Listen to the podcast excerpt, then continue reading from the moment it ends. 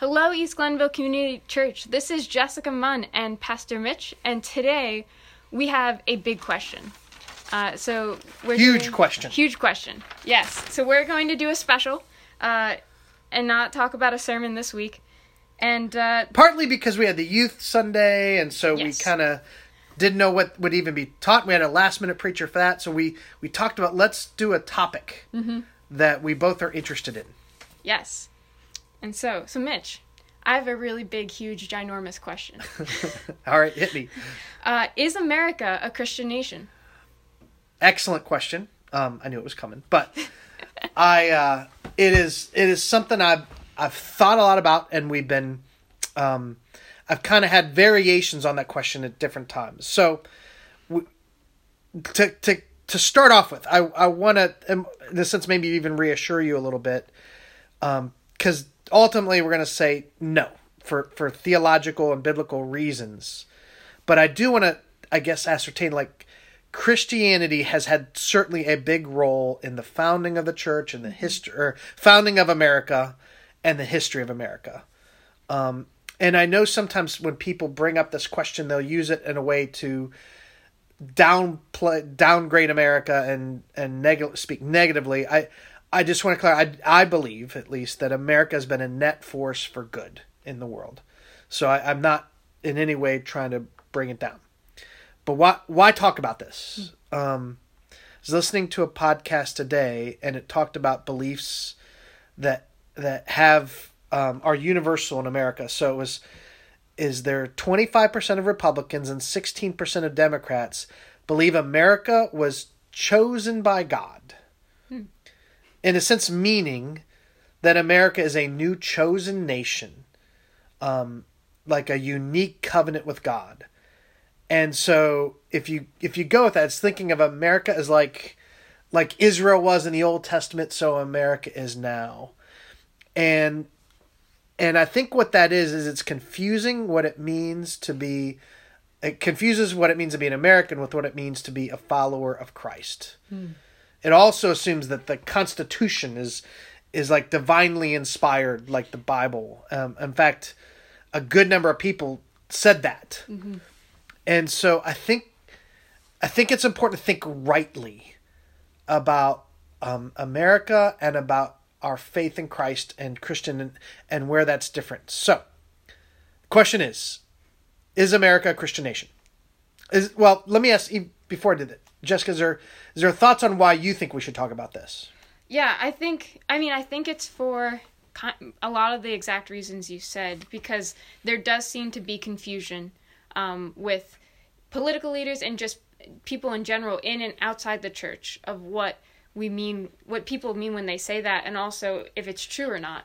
Um, and I think you know going back to the biblical foundations and really taking a hard look at it uh, is necessary and needed.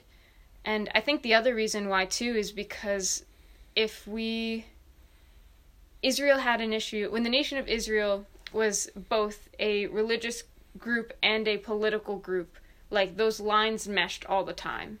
And so of like what what was a political decision, what was a religious decision. And it it influenced everything from their national policies to, you know, how they did religion in their country. And um and I don't know, and I think that part of, you know, that was part of the reasons why the prophets had to be so harsh because they'd be like, "No, like you're not you're not following God at all." And it's not just because of like your political status. Like as a religious group, like you you've lost it. Like you're just focused on the political stuff now. And you assume that just because you're born into this nation, like you're okay. Um, and I think that if we don't have this conversation, we can start heading in the same direction. Okay. And that actually leads me to my main first point is theologically how how do we think of this? Well, America's not a Christian nation because no nation can be a Christian nation. Is is you don't enter the kingdom of God as a nation.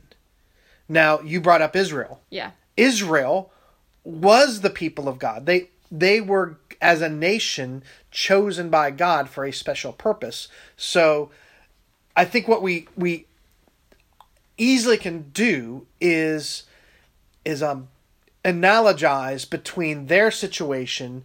Okay, so if you're an Israelite, you were supposed to believe and stay faithful to Yahweh, the Lord. Right. And if you departed from that, you are no longer being a true good member of Israel. Mm-hmm. And we could take that and apply that to ours and think it, that Israel applies to America. The better application is Israel applies to the church. Mm. So that's if you want to think of that analogy from the Old Testament is Israel does not conform to our nation; it conforms to the body of Christ. We, as the body of Christ, are the chosen people of God. Mm-hmm. And so, so I, I said, no one enters the nation. No, no nation enters the kingdom of God as a nation. In John one twelve, it says you enter it individually. Yeah. Um, you know, it says that though many had rejected him, yet to all who did receive him, to those who believed in his name, he gave the right to become children of God. And could pick out any number of other verses Mm-hmm. that talk about it is by faith individually as we put our faith in the Lord that we are then included amongst the people of God. Mm-hmm. And so that is how we become part of this this nation. Um, the the great picture I love, and I'm going to read Revelation seven. Mm. If you're thinking about theologically, it gives you a picture of what the church is in Revelation, and um, I'm almost there. so it, it pictures the, these great, ever growing number of people who who have made a change, and it says, "After this, I looked." And behold, a great multitude that no one could number from every nation, from all tribes and peoples and languages, standing before the throne and before the Lamb, clothed in white robes, with palm branches in their hands, and crying out with a loud voice, Salvation belongs to our God who sits on the throne and to the Lamb. That is the picture of the church, this, this great multitude. Um, and we don't see it because we only see our local situation. Mm-hmm. But but God sees it, Yeah. right? That's what He sees when He sees the church. All these people, and from all these different nations, together, united as one, one church, worshiping um, the God, worshiping God, and worshiping the Lamb. Yeah. And that's that's exactly what you see in Acts. Like right at the beginning of Acts, the Holy Spirit comes and the sign that the Holy Spirit brings after the tongues of fire on people's heads is people are speaking in different languages.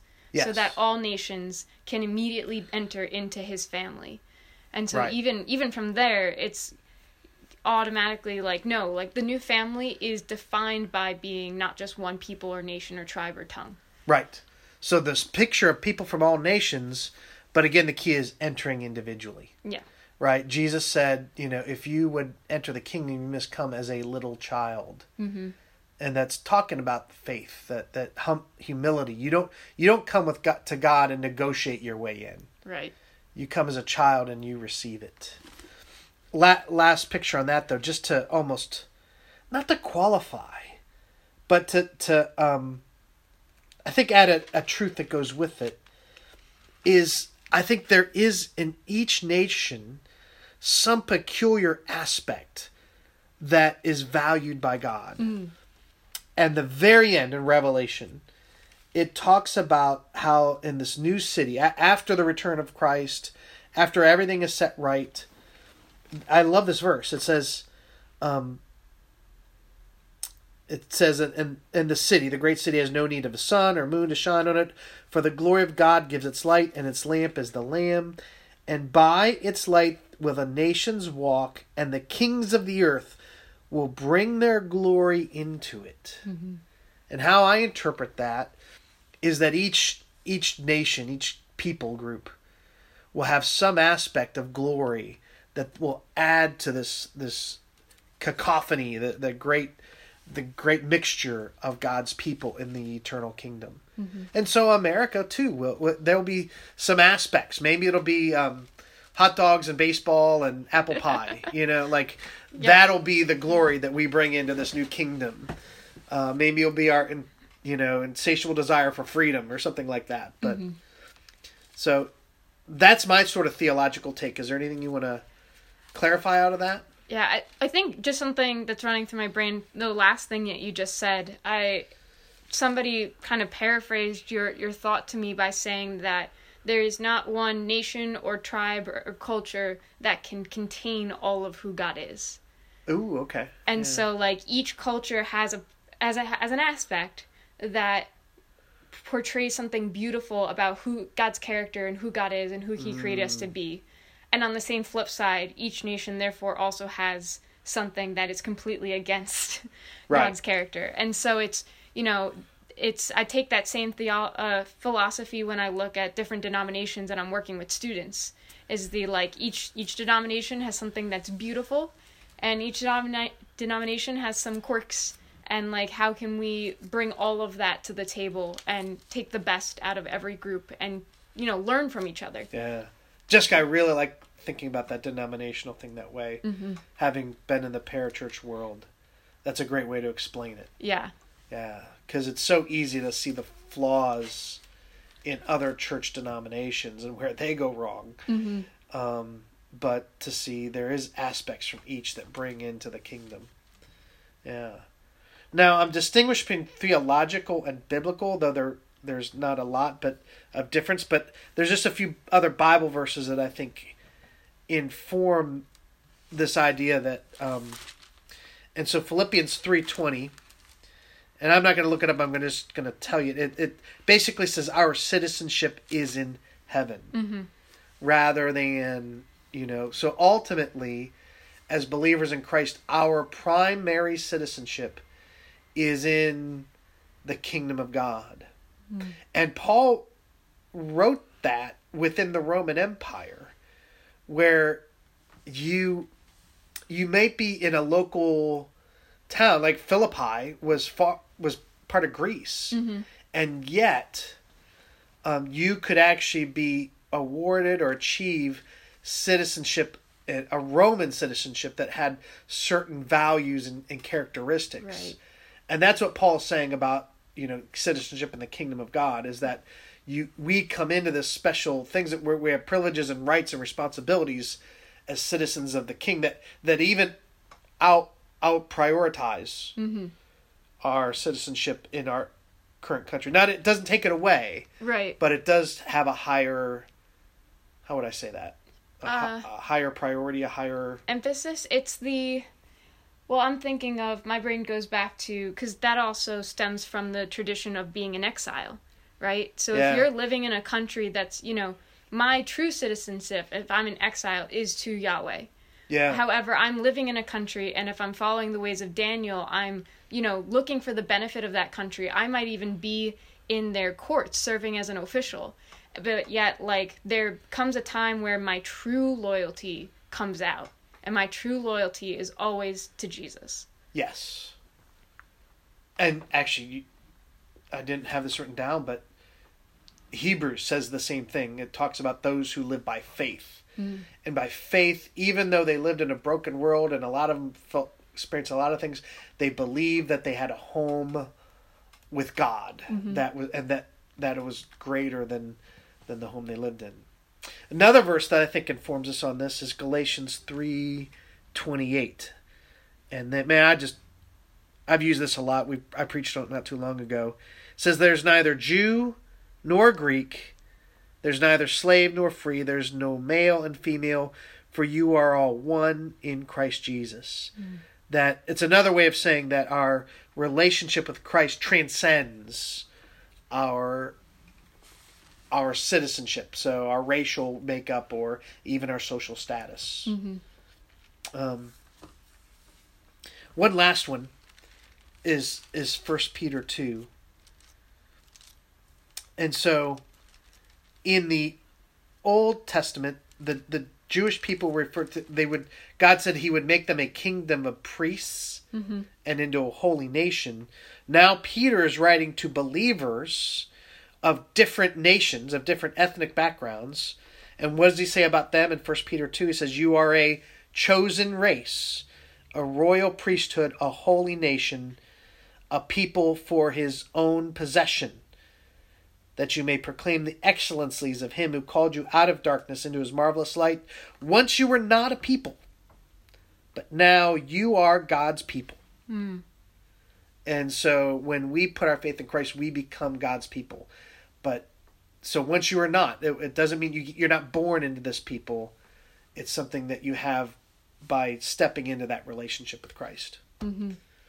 Are there other verses that you want to add to to these that come to your mind?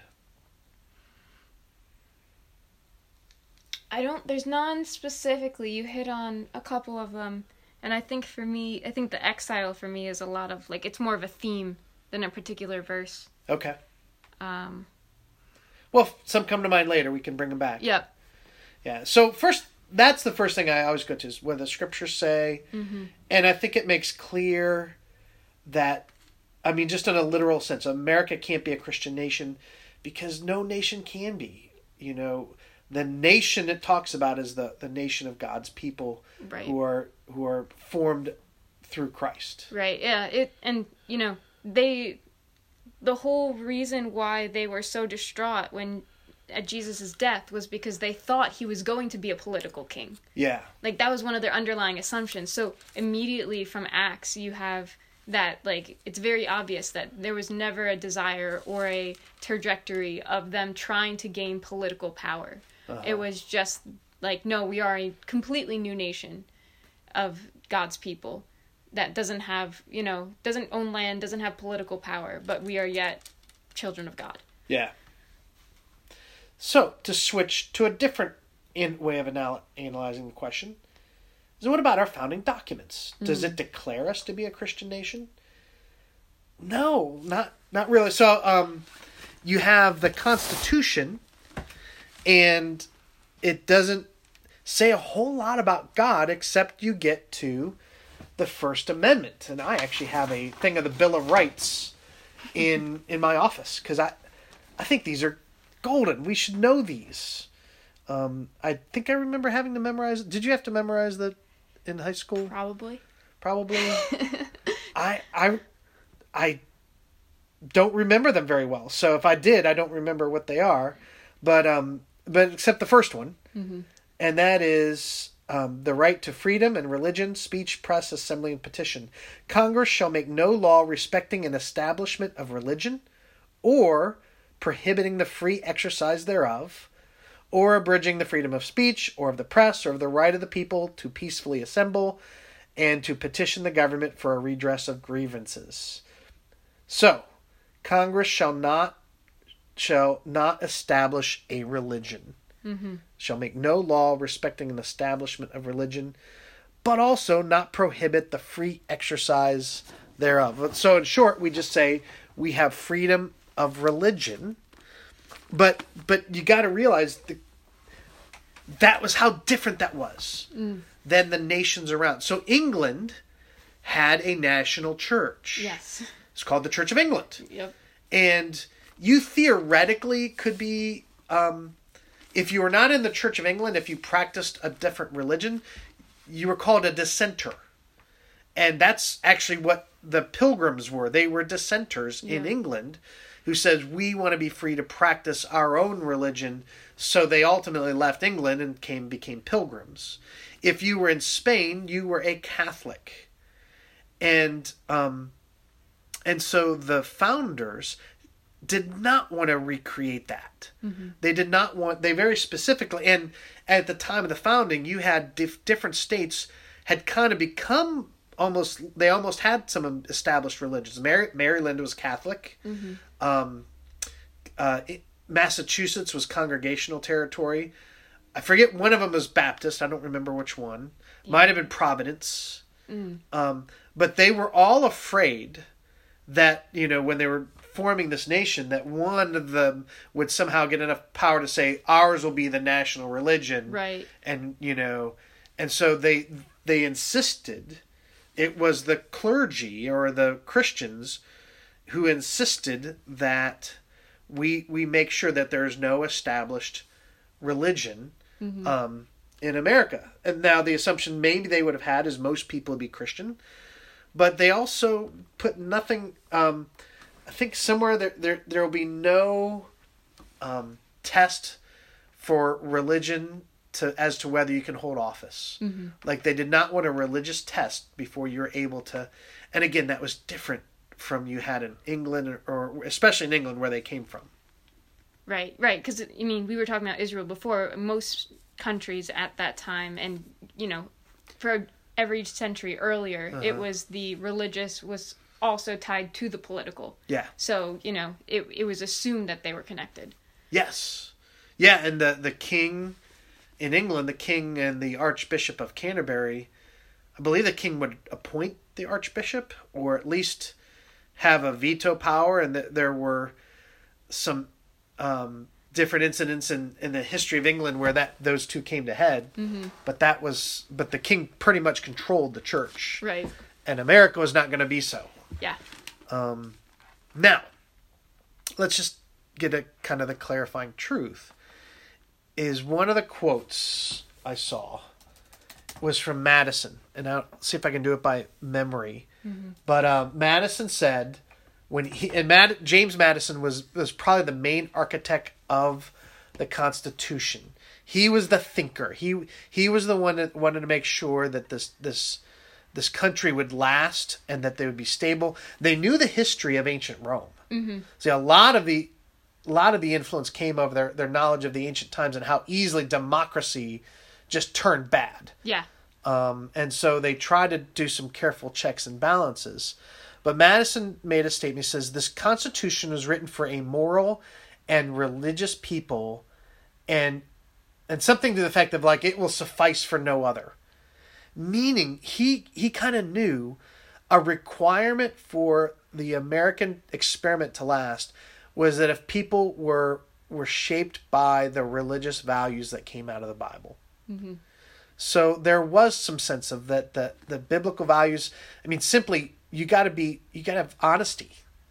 Without honesty and integrity, democracy's not ultimately going to work. If everyone is willing to say whatever they want to say it's for their side to win, um, ultimately it will fall in upon itself.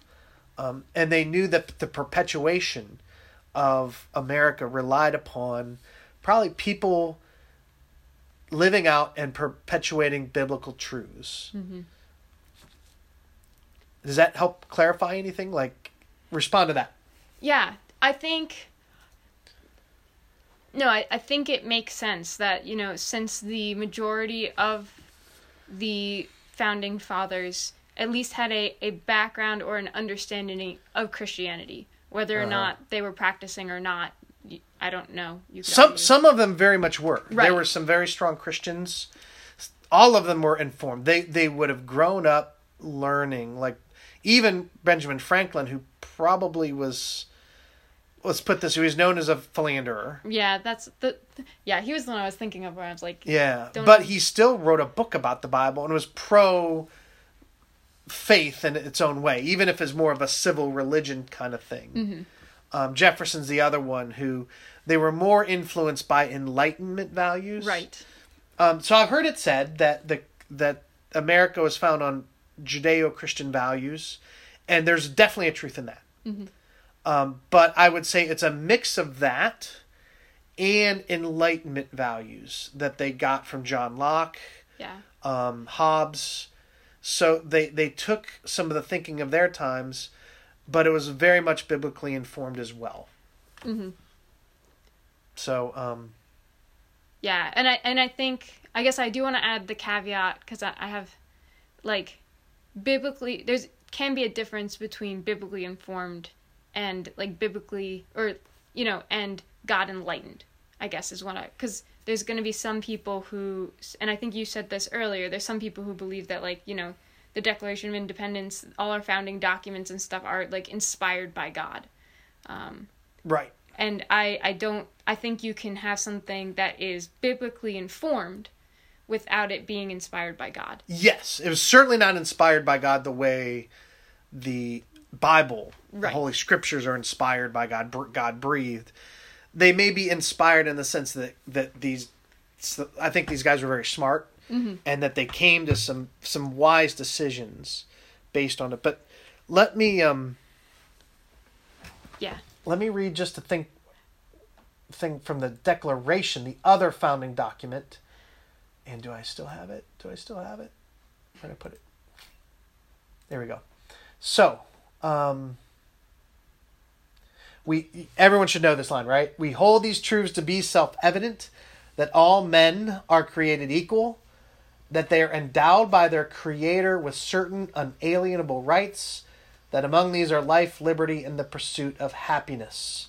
So, um, we can go on from there, but but notice how it says it that that we're created equal, endowed by the creator with certain inalienable rights. So think think about this. Th- They don't apply it just to believers in Christianity. Anyone created by God has these certain inalienable rights. They they set up a system that applied to those who were whatever religion you would be. So I do I do want to be a little bit of a devil's advocate on that. Okay? um, because I, I think you're right in that in some ways like that would have been revolutionary and it does assume that like hold on i'm gonna just i'm restarting that thought um, i think that what they were saying though in the constitution is a little different than saying like that all men and women are made in the image of god Correct. and so, and I think some people confuse that because they assume that the founding documents are like, oh yeah, clearly it's Christian Right. because they say all people are made in the image of God. However, if you think about it, like one of the first words in there is all men. So you're Right. already excluding women, and the assumption is that the, that the founding fathers would have made also is that um, it mostly was talking about landholding men that were white. Well, I don't know if that's what they meant. I go with what they said. Well, I I mean, and I've I've heard that critique that they um that it didn't apply to African Americans. I think es- especially the Southerners, right? right. Well, and I think I think And I think they probably would have debated what it meant among themselves. I guess even. for me the the kind of the fact that automatically from the start that black men or slaves weren't counted as full people um, when you're talking about and weren't allowed to vote. Right. Um, I think that automatically to me is like, well, yeah, you say that all men are made equal, but actually you're not practicing what you're thinking and saying, and therefore you're not actually Yeah. saying it. So, so I guess I guess that's my one critique is the like I think I think it's a good start in the right direction, but I think that they still had a limited worldview as to who was included. Of course they did. Yeah, Right. I, and I'm not disputing essentially your point. Okay. It's just not the point I'm making. fair. The point I'm making is that they, they, they didn't say that all Christians okay, have yes. these inalienable rights, or all those who believe in God Mm-hmm. Are have these inalienable rights. It's all men.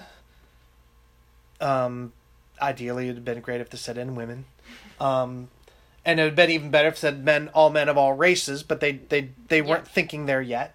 But all men um, are endowed by their Creator with these. ina- In other words, you have it regardless of your religious status I'm following. and that's the point I, I think that's that's interesting um, out of this that they weren't intending to create a Christian nation. right. They were intending to create a free nation that was free for people to practice their religion, and they were. Con- I'm sure they argued about that, but they were conscious about that. No, So- good point. Um, they had things to, to figure out later on the race issue. Um, took a very bad war to do it. Plus, plus more time, but yeah. Um, I I do want to get to historically because the other thing that really informed of them was was the, and I've sort of hinted on this already how the other nations had um, established churches. They didn't want to follow that path, but also the wars of religion um, England. I did a history of the Church of England, and and there was a period where England went back and forth between Protestant and Catholic. And what happened is if you were a, if you were a clergy person and you were on one side, you suddenly lost your job or maybe even were killed, Right. and then and then all of a sudden you were back in power, and then it would flip again, and and like that was. You know, they they did not want to repeat that that kind of thing, that religious test and so they were intent on making religion a place where you could be free, um, and and I think I think in this way America is special in that um, it developed this idea that that people who are free to follow God or not is actually the best way to promote Christianity. Mm-hmm. The established churches in Europe faded a lot faster Yeah. than the free church that we have in America. Mm-hmm. And I mean, we, we see some decline in the church more recently, but we're still a lot stronger than in Europe where they had these established churches. Right. And I think what God wants us is a place where people are are the the message can be known and we're free to practice. Um, but we're also free to not practice religion. Mm-hmm. Yeah, and I guess this kind of, and I might be going ahead, so you can tell me if I am, but so you know, some people, I I think a lot of Christians, right, um, when when things like prayer in school stopped, and you know, we're talking about how a lot of these founding documents kind of assume Christianity as the base religion. Yeah. So, what does that mean for Christians who, and I guess, how should Christians respond then when issues regarding other religions pop up in our nation? Okay. Well, if I can even handle prayer in school, when I was doing ministry 20 years ago, that was an issue that still got brought up every so often. It's been so long since we've had. Now, even to clarify, there is prayer in school. Kids Yes. can pray in school. Right. It's just Um, not structured or, uh, Teacher led, yes. administration led. But I mean, think about it. Do you really want administrators or teachers teaching your kids about religion nowadays? Would you assume that they would be able to teach Christianity? I mean, if you're at a public school, Right. I mean, some of them could, but yeah, but you wouldn't want to. And you know, what if you, you even just go, what if it's it's someone of a different denomination? Well, they're going to teach their way. right. do you really want that? No, you know. Um, I I I I grew up where you know after the pr- official school prayers has ended, and I never wanted would never want to go back. I I'd, I'd rather it be. It's almost. I remember thinking it was almost like um, rebellious to be Christian in school, like to pray or bring your Bible yep, and that's how I had it. so that seems more right to me than to try to because if if it was coming from the school administrators, then I'd rebel again away from it. Maybe that's just part of me. I'm part of how I'm. So I I actually have a video clip. Mm-hmm. So the other thing you brought up is, um, should we try to inhibit the practice of other religions? Should we make Christianity easy to practice and try to stop? Um, specifically, there's a question that's going to get us about Islam. Should why should we let them build mosques? Why shouldn't we try to stop that?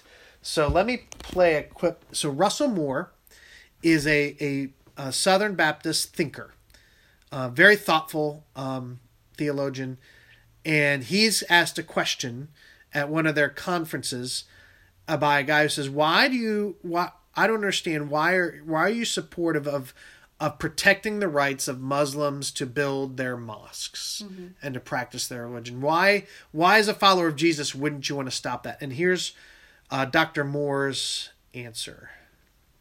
This and that he would stand up and say, Well, let us protect the rights of those Baal worshippers to erect temples to Baal. Do you believe that, Dr. Moore? You know, sometimes we have to deal with questions that are really complicated and we have to spend a lot of time thinking them through and, and, and not sure exactly uh, what the final result was going to be. Sometimes we have really hard decisions to make. This isn't one of those things. What it means to be a Baptist is to support soul freedom for everybody. And brothers and sisters, when you have a government that says we can decide whether or not a house of worship can be constructed based upon the theological beliefs of that house of worship, then there are going to be Southern Baptist churches in San Francisco and New York and throughout this country who are not going to be able to build. And the bigger issue, though, is not one of self interest. The bigger issue is the fact that we have been called to the gospel of Jesus Christ. A government that has the power to outlaw people from assembling together and saying what they believe, that does not turn people into Christians. That turns people into pretend Christians and it sends them straight to hell. The answer to Islam is not government power. The answer is the gospel of Jesus Christ and the new birth that comes from that. Thank you. So hopefully you could hear that answer. We're we're trying something, but but he made two points. Did you catch what the two points were? Two reasons why we wouldn't try to stop Islam from practicing their religion in America. Right. So the the first one I got was like a practical of the like you know if they if we if the government stops Islam from practicing, then who are they going to stop next? Yeah. Um, and you know that's a lot of the like the thoughts from. Um, nope, I lost that thought.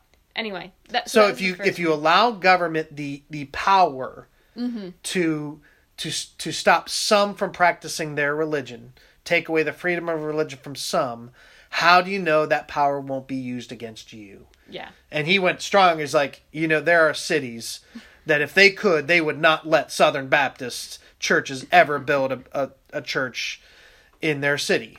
And we in upstate New York, you know, in the great state of New York, kind of know do you want to the, our govern, state government to have the power to, to say, no, you can't build a church because we don't want to have a church here? Mm-hmm. So that was the one reason. The other Yeah. one he said, the other one is that you know it's not going to be a, a government policy that's going to make people turn into christians um, even if you're forcing them to do christian religious things the only thing that can actually bring somebody to be a christian is that they have a relationship with jesus Yeah, he used the term soul freedom, and that's I've heard that term in other places. Um, but but I, I, the more that you think about, it, like God wants people to freely offer Him their worship, and in fact, I think God is pleased when it's not easy. Like if it's easy to do worship and you're expected to and everyone does, you know, is I think Dr. Moore is right. Like, well, then people will do it just because they're supposed to, not because they truly love God. Mm-hmm. Um, but if we live in a culture where the headwinds against us, and you might actually face consequences for being known as a follower of Jesus, then God is all the more pleased when you face that with courage, and you stand up and you you say, I, "I'm I'm I'm for Him, whatever it costs me." yeah and i think that's the you know if i'm really a follower of jesus then like i need to deny myself and pick up my cross and follow him no matter what that Yeah. means and if you know if it's easy then am i actually denying myself Right. it's too easy to become it's so easy to worship god that it's too easy to become complacent Yeah. So what I think sometimes when people say is America America must be a Christian nation, it's a way of demanding the culture around us change to be more Christian mm.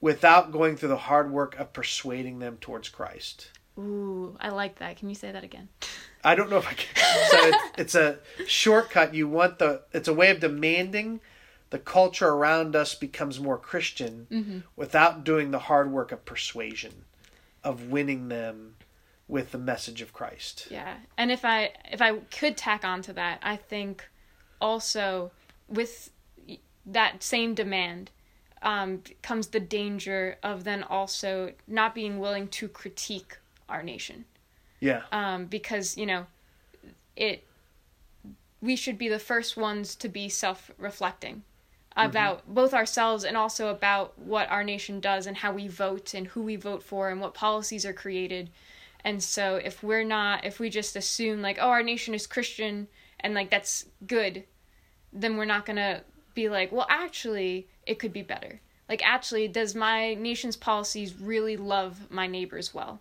Mm. Um, and I think that a lot of times people can just say, yeah, no, we're good. Um, and not actually be like, well, let's Yeah. do some self reflection. Let's actually look at our history because our history is a lot more convoluted than Yeah. we think it is. you you another reason I I had been thinking about it, trouble expressing the words of like why should you not think of America as a Christian nation? Is it sort of makes Christianity complicit in some really bad things. Oh, yeah. and you know I think Am- America is a free nation where Christianity has prospered hmm and the Bible has had influence.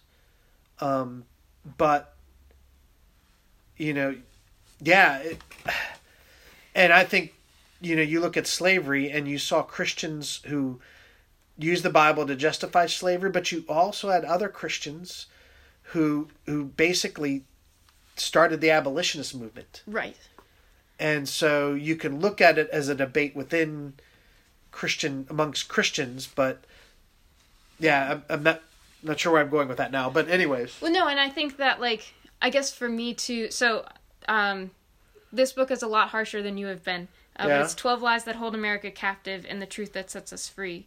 Um, but one of the history pieces I learned was that you know we when we say if you say that America is a Christian nation, then you can put for founding fathers and other people on pedestals. I mean, just Yeah. like we do with celebrity um, pastors and stuff, right? You can put people on pedestals.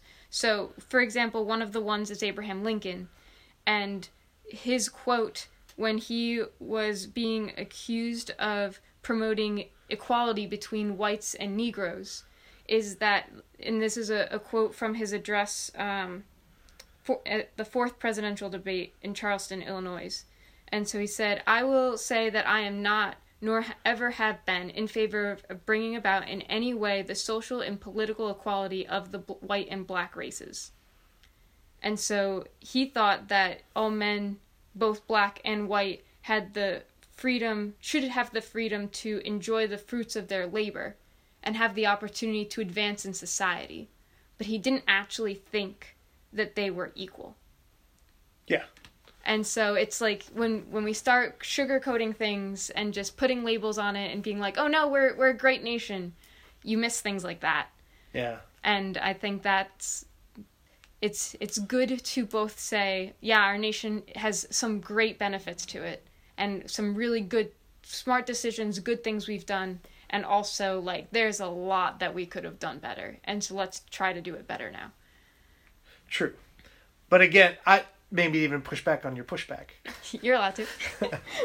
is is is we got rid of it. Slavery has been an institution throughout most of human history. True. and we made a choice and lincoln was a huge part of it so because you were poking at a hero of mine now is um is a huge part of of being willing to to um to get rid of it at great cost. Mm. and so there's al- there was always reasons to not get rid of slavery you know and most nations had trouble getting there. In england it was the christians pushing for it Yes. that that that started to change it there. It had become so rooted in the south that, that they it wasn't going to disappear on its own. We had to make a choice. So so yeah i agree. You don't want to whitewash our history um and i think if you can even i, I try to take the pressure off like it's okay to admit that they didn't have everything right Mm-hmm. both as Americans or Christians. Yeah. Um, I am a little cautious because I see over criticism, like comparing America to some ideal that has never been met anywhere, Mm. and Unless that's when I start to push back. I guess. Okay. I and I guess the cuz the if you're comparing America to an ideal that hasn't existed anywhere, then in my brain immediately says you're comparing America to the church. Um or what the church should be. Cuz in theory that is the ideal of a, a group of people and that's not supposed you're comparing apples and oranges almost because Yeah. that's not supposed to be a government. Right. Yeah. So again, another reason as to why America's not a Christian nation. Let me just throw out one last thought. We probably should wind this up. I, it's Probably. probably going a little longer than some of ours. But one reason why I thought this would be a good topic is I'm starting a new sermon series. As have I mentioned that yet? I think every time. I don't Um, know. Have you? But we're talking about Elijah, and this really relates to this new series. Is that Elijah was trying to keep the people of Israel faithful to to God. Mm-hmm. In other words, he was combating strongly and forcefully a religious change that was coming into his nation, and and so if you try to equate Israel with America, then it just doesn't work. Like, but if you if you equate Israel to the church, then it is true. We we in the church are called to stay faithful to worshiping our our one God and not not turn to false worship. So I want people as I'm going through Elijah not be thinking about the country as a whole, but how can we in the church stay faithful and how what can we learn from Elijah's example in what we're called to do within our within the body of Christ. Mm-hmm. Yeah. Should be exciting. It should be. I feel like I've talked a lot. That's okay. That's There why it's a special. There you go. It's a special. All right. Well, as always, thank you. This right. has been fun. yes.